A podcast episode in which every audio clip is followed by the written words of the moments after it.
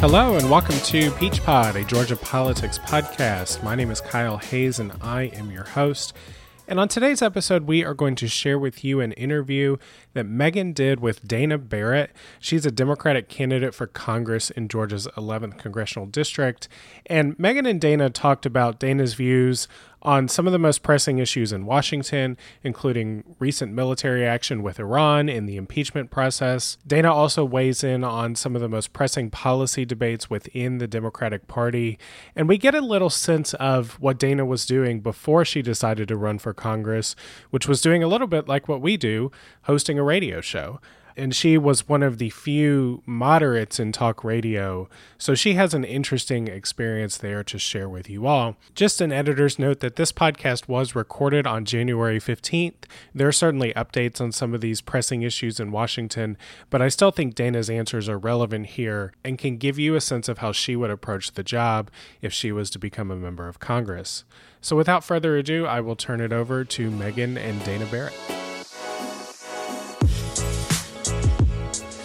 Joining the podcast is Dana Barrett, a Democratic candidate for Georgia's 11th congressional district. Welcome to the podcast, Dana. Thank you for having me. How does it feel to be on the other side of the interview after your career in radio? Uh, it's weird to be the one answering the questions. I uh, I like I like being in control on the other side, but you know I'm learning. I'm sure. Well, we will try to make this as painless as possible as possible. So let's go ahead and get started. Can you tell us a little bit about yourself and what motivates you to run for this seat in Congress? Sure. I have a very sort of long and winding uh, background career wise, so I'll try to give you uh, a little bit of my personal life and a little bit of my professional life without getting too in the weeds.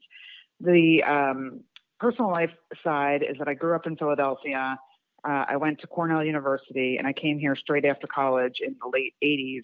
And I kind of meant to stay here for two years. Atlanta was this, you know, growing city, just starting to sort of really become um, noteworthy on the world stage. And it seemed like a really cool place to go start my career. Uh, but then life happened, as it often does. And here I am, I, what is it, almost like 32 years later now. So, in any case, I've lived here for now significantly more than half of my life and uh, raised my daughter here and uh, and had my whole career here. And I uh, started my career in the technology sector, and that was a good bit of my career. Uh, I was on the customer side initially, then um, became a self-taught programmer, worked my way up the corporate uh, ladder, became a vice president, ultimately had my own small tech company.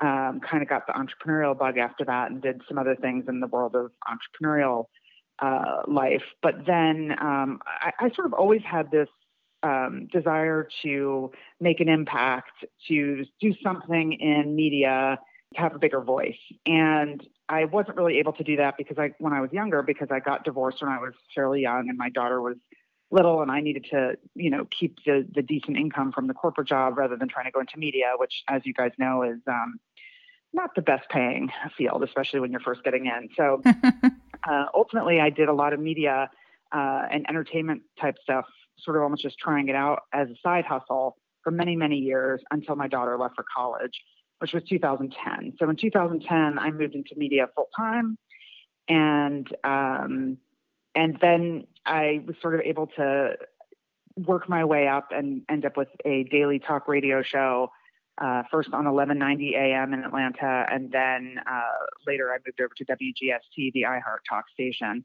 And I also, during that time, did uh, the Atlanta Tech Edge TV show. So, because of my technology background, I hosted that show on the 11 Alive network here.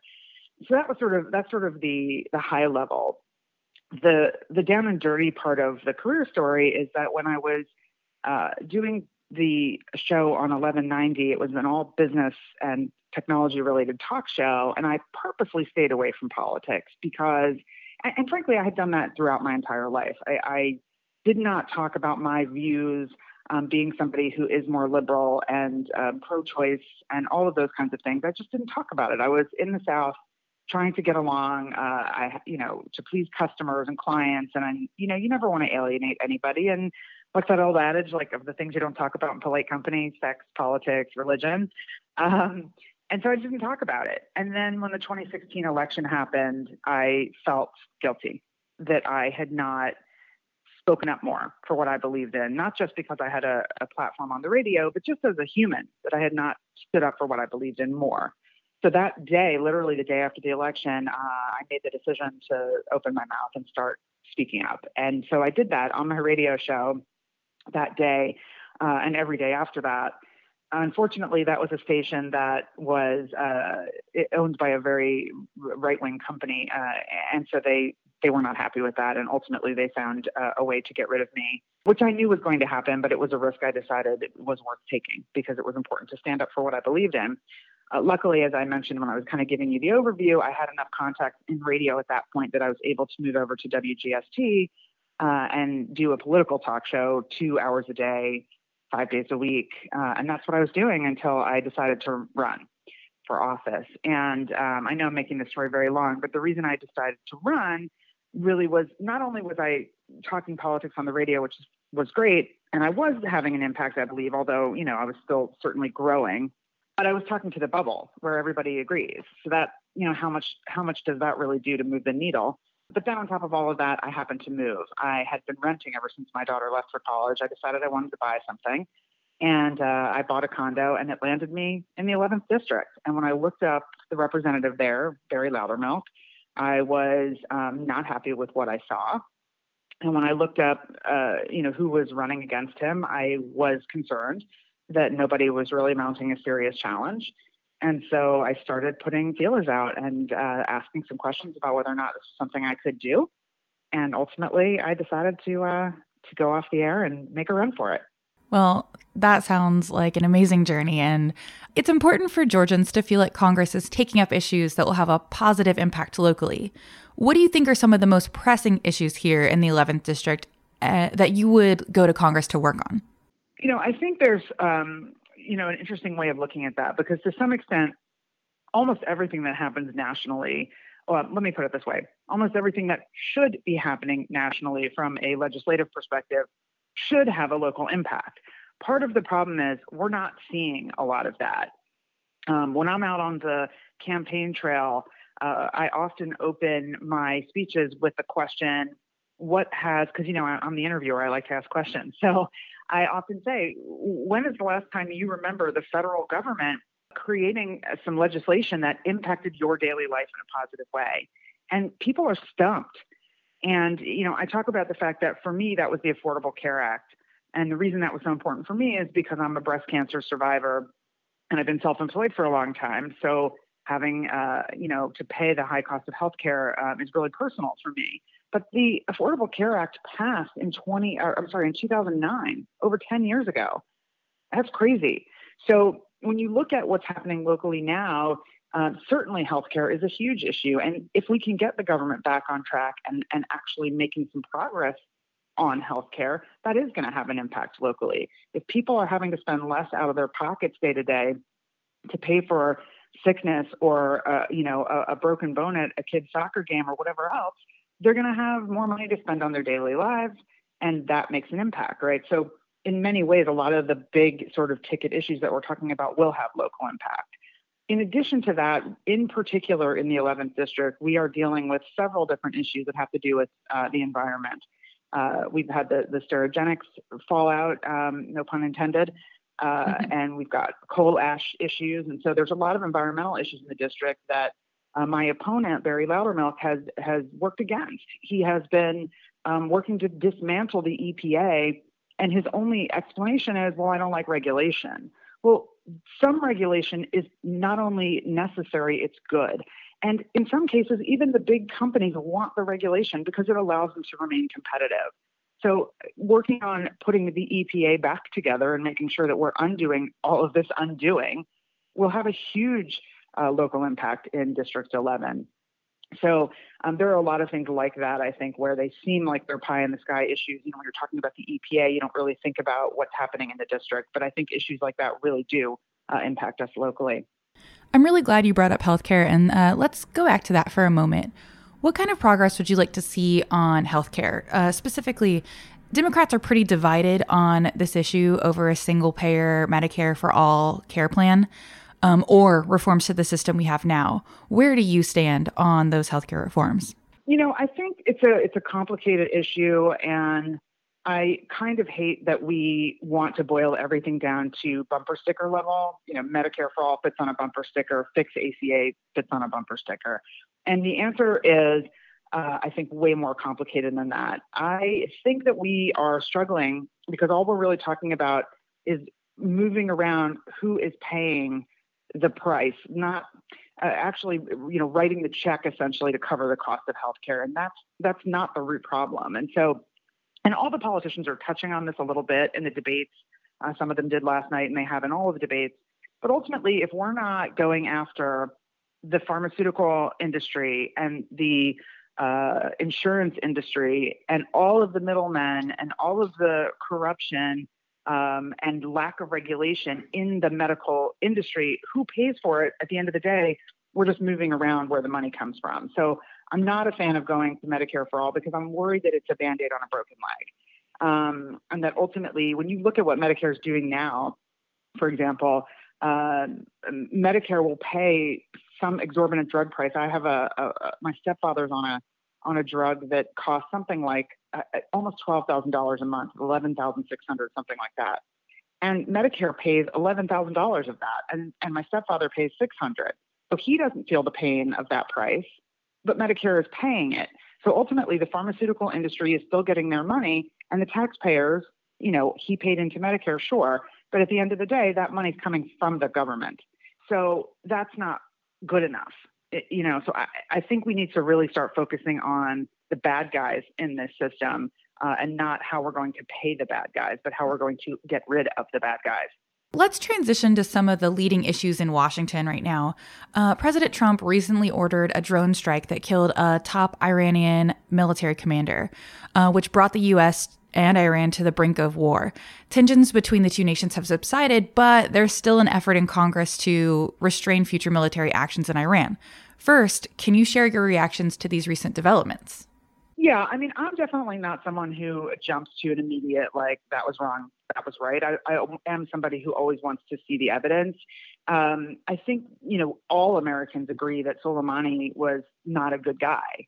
Uh, he was a bad actor on the world stage. He was responsible for a lot of deaths, and I think a lot of people um, are fine with him no longer being uh, on, the face of the uh, of the earth.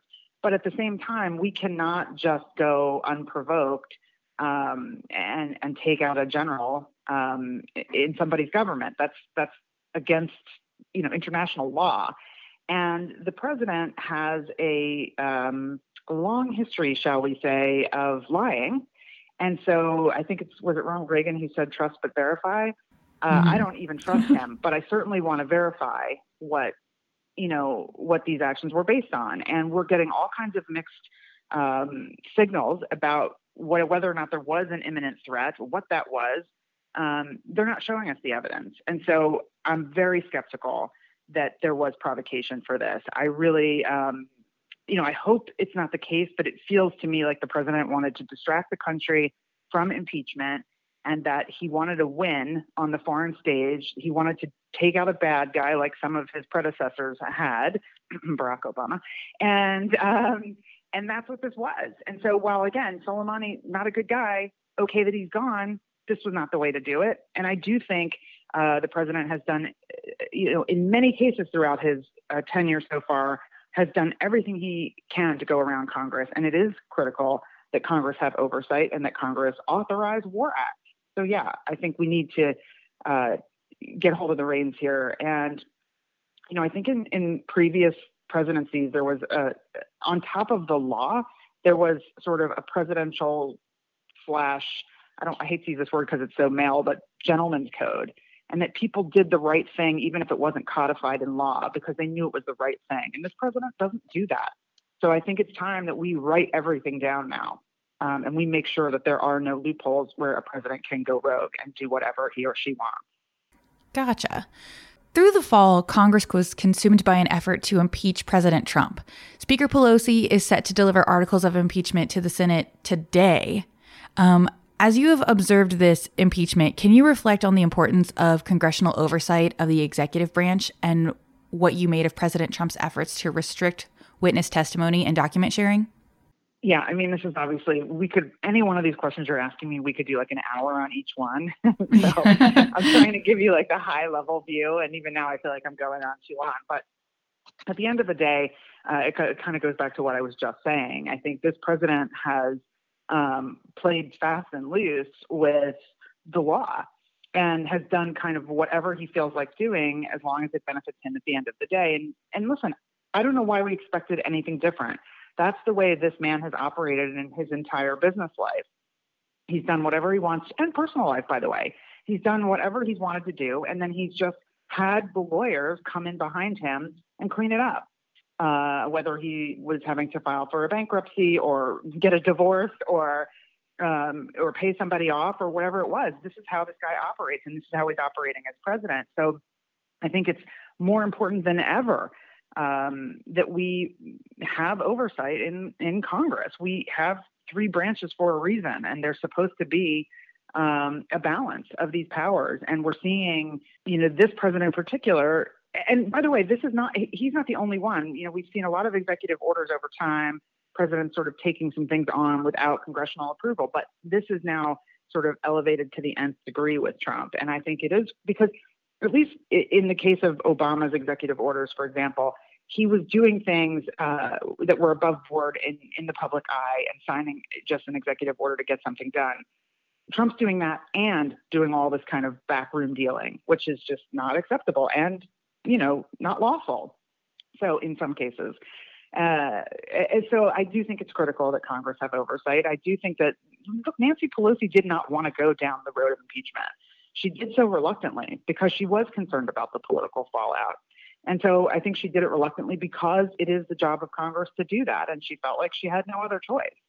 There's been a lot of talk over the last few weeks. I don't know what, what you thought of this, but about whether or not her move to hold uh, off on moving the uh, impeachment over to the Senate was artful or not. Um, and whether she got anything out of it or not. And I think at the end of the day, she uh, should get a lot of credit. I think a lot of people are saying, oh, she failed. She held on to the impeachment articles and that was a mistake. I don't think so when they did the impeachment hearings, it was we were coming into the holidays. Who was going to pay attention to the news cycle? I think she held it long enough that everybody's focused on it again now. She gave some of the people um, on the Republican side who were in who are in difficult districts for their reelections time to have to answer some questions, um, more evidence to bubble up, and here we are. So we'll see what happens today. I mean, obviously, I'm going to be watching along with everybody else, but I do think the Democrats and the House in particular did what they had to do. Would you have voted in favor of one or both impeachment articles approved by the House in December? I would have, yeah. On your website, you say, I don't accept that we are spending trillions of dollars for a gridlocked government. Can you please describe what you meant by this and what needs to change? Sure. Um, you know, we spend a lot of time talking about tax taxes in general, tax reform, tax credits, tax breaks. Um, I think, and by the way, also on the flip side, what we should be spending money on in the government. You know, uh, typically we end up in this sort of battle on the Republican side. They're saying, uh, you know, we're spending too much uh, you know, we need to cut government programs. And on the Democratic side, we're saying we're not taking care of people enough. We need to spend more money on government programs. My sense is we're paying a lot, we're, we're putting a lot of money in now. Um, and I think people would feel a lot better um, about that if they felt like there was something getting done. And and not that nothing gets done, but that kind of goes back to the question I was asking uh, about what the federal government is actually uh, achieving in terms of our daily lives. And I think people watch the news and they watch what's happening in Washington and they see all of these uh, politicians playing to reelection um, and, and, you know, spending, you know, you watch those hearings and each one gets their five minutes and they essentially, um, they essentially just repeat what the other one said and showboat for the cameras, hoping that they'll get the news cycle, that they'll get the clip that is on the news and they'll get their moment in the sun. That's not effective governing. That's showboating. And I think you can just take that one little example and and you know, if you look at the broader picture, you see so much of that kind of nonsense happening. All of the hyperpartisanship, um, we're not getting the work done. So we're spending all of this money, um, and then nothing's happening. Laws are not getting passed. So that's what I think needs to change. And you know, another I think really good example is every time it's time to make a, a decision on the budget, it seems like lately we risk a government shutdown, and we have often now gone into government shutdowns for excessive numbers of days. Who who in their life, in any business, in any personal life, could operate that way? Where uh, can you just imagine? Um, you know, your uh, some local business saying, "Well, we couldn't decide on how we're going to spend money next year, so everybody go home. We're not going to. You don't have to work until we figure this out. Just go home. Oh yeah, don't worry. We'll still pay you later, but we're going to pay you not to work. it actually costs the government more money to mm-hmm. shut down than to just stay open with the existing budget. And also, can you put it in a personal perspective? Can you imagine saying to your kids, "Hey, um, listen, mom and dad can't decide on um, dinner. Mommy wants Chinese food, daddy wants uh, hamburgers. We can't decide, so dinner's canceled. No dinner. We're just not eating for the foreseeable future." I mean, this is just not how things should operate. Uh, and I think, like I said, I think we would all feel far more comfortable paying into something, um, even if we're paying a little bit more than we want to, if we felt like we were getting something back, if we were driving uh, on roads that weren't falling apart, if our infrastructure wasn't crumbling, you know, if we were getting somewhere on healthcare, et cetera, et cetera. Gotcha. Recent reports suggest that the US and global community may have as little as 10 years to adopt solutions that would avoid the worst effects of climate change.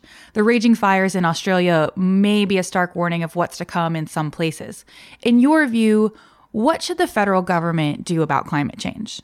Yeah, I mean, again, it's a huge issue and very complicated. Um, and, you know, what we were talking a little bit earlier about the um, EPA and the way that the current administration has been dismantling EPA. And I certainly think we need to get back to that.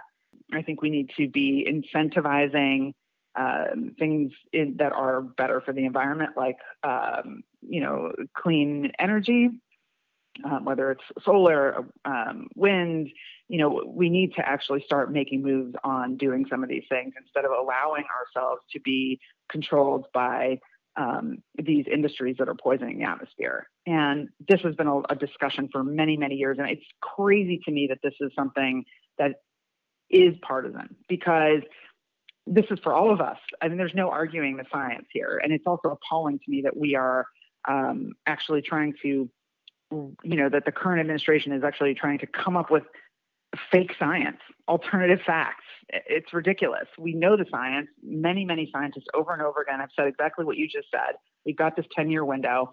Um, so it is like almost day one mission critical um, for whomever gets into office and at the level of the presidency that we begin to put those regulations back in place um, for the EPA and we start putting uh, incentives in place for companies uh, to, and individuals to do the right thing um, in terms of the environment. And by the way, we need to get back um, in league with our allies in the Paris Accords and all of those things, and, and work with the globe uh, on on trying to do what we can to um, turn the clock back a little bit. So, to switch to something near and dear to my heart, um, the landmark Supreme Court ruling in favor of marriage equality was not the end of the fight for LGBTQ rights in the U.S. In your view, what other what other policies should Congress consider when it comes to protecting LGBTQ people? Well, I mean, it's like anything else. I think we we it, there's just no reason to treat any any group in this country like they are less than any other group. And you know, it's frustrating to me on all fronts that we are still talking about these kinds of things in 2020 you know, one of the things I said, you were reading a piece of my website back to me a minute ago. And I think one of the things I say on my website is the government needs to be out of our bodies and out of our bedrooms. Um, and they also need to be out of our decision on who we marry. It's none of their business. It has nothing to do with the, the, you know, ruling of the land. What difference does it make to anybody else what I'm doing and who I'm married to or not married to? So, you know, one of the problems I think legislatively right now is we're not passing laws. We're sort of letting the courts and the court rulings, and you even just referred to a court ruling as it relates to this, be the law of the land. I think it's time to stop that. We the legislative branch needs the legis, excuse me the legislative branch needs to act um, and pass laws that um, give marriage equality once and for all. And frankly, if there needs to be a constitutional amendment um, that makes the LGBTQ community equal to everybody else, then let's do that. I say that almost like uh, with like it's an impossibility. It's ridiculous that it is, but when you uh, and I don't mean to shift gears because I think the LGBTQ conversation is hugely important, but we have never even passed the ERA. Women are not even equal in this country, and that's been how many years since that since that battle began? Because the states refuse to ratify it. It's absurd um, that that's happening. So, given the pushback in Georgia, in particular, against the LGBTQ community, I uh, find it hard to believe that we would be able to get a constitutional amendment passed. However, I do think we can write legislation, and that needs to happen. Gotcha. So, yeah, speaking of non passage as a follow up, um, what are your thoughts on the Equality Act having passed the House but then stalled out in the Senate? Well, I mean, isn't that the story of the last however many years? I mean, pretty much everything has passed the House and stalled out in the Senate. Um, this is what I mean when I say the government's not working. There should be there should be new rules that uh, that don't allow partisanship to stop legislation from going to the floor of either house, or you know, of either side. I mean, I think at the end of the day, it's it's critical. This is where sort of grassroots efforts come in. That I think people need to be calling their senators and calling their congresspeople um, and and insisting that these issues go to the floor for votes. So, for our final topic, let's talk a little bit about gun regulations. Democrats have been working to get a slate of gun reforms through Congress for years and succeeded in passing legislation in the House to expand background checks last year. Are there additional reforms you'd like to see passed in Congress? Yeah, I mean, I think I, I would say that I'm essentially in favor of all of the common sense gun regulation. I mean, I'm, I'm we're living in Georgia. This is a state that loves its guns, and I, um, you know, in my own personal world, I don't own a gun. I don't feel like I will ever need to or want to own a gun.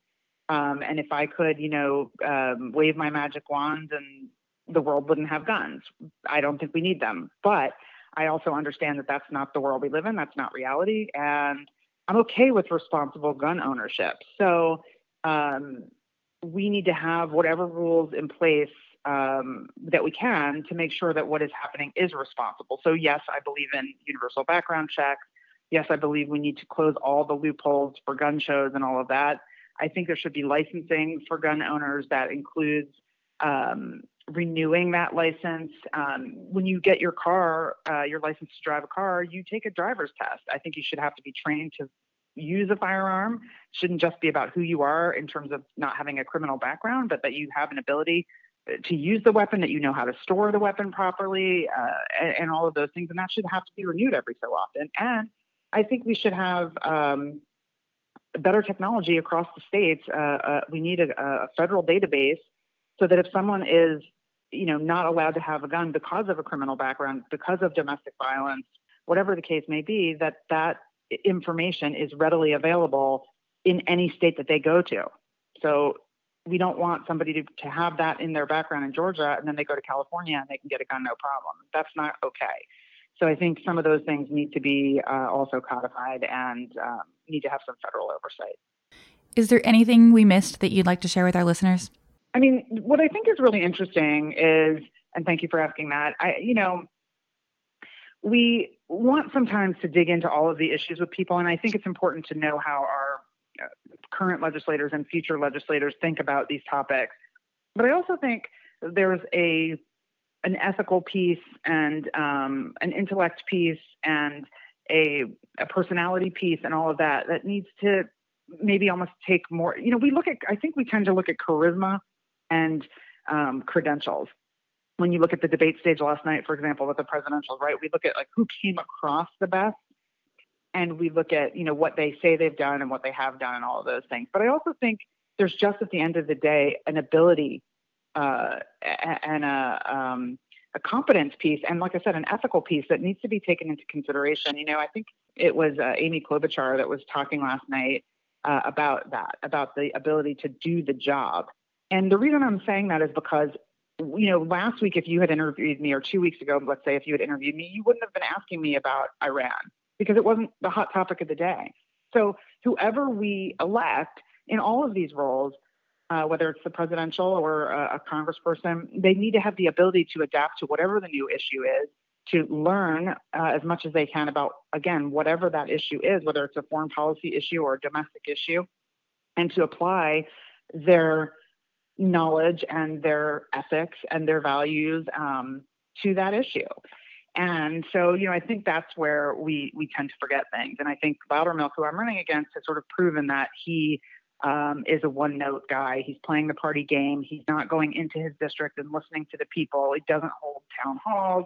Uh, he doesn't gather that information. Um, and he's just doing what the party tells him. And I think we also need, you know, look, the job I'm running for is representative. So that means going into the district uh, on a regular basis once you're in office and before, of course, and listening to what the people want. Uh, that's the job I intend to do, and that's what we should be demanding of anybody who is uh, is taking one of these jobs for us. If our listeners want more information or want to help out your campaign, where can they find you?